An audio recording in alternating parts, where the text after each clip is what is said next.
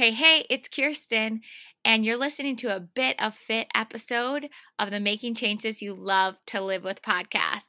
Thanks for being here. This goes quick, so let's dive in. Keeping it fit and fresh Huh? Fresh. So fresh. with your bit of fit on the morning getaway. Oh my goodness, Kirsten. I'm on like my seventh day of Thanksgiving. How are you? I love it. oh my gosh, Kirsten from Fitness Inspired on the line. I don't know why I just admitted that to you, but hey, this is where we're going to start. It's the holiday season and things get really difficult around this time of year, of course. So that's why we've been doing like little things to kind of help us through, right? That's what we've been doing. That's right. Let's keep the holidays healthy or get momentum in that if you feel like you have no momentum whatsoever.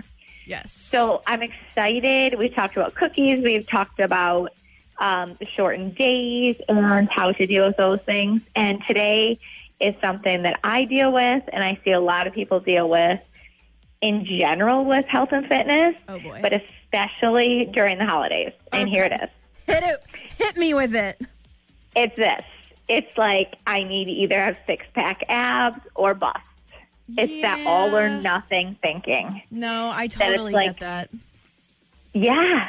So how often do we have these like a goal that we just grab out of the air and it's very outcome based, like cleaning a bathroom.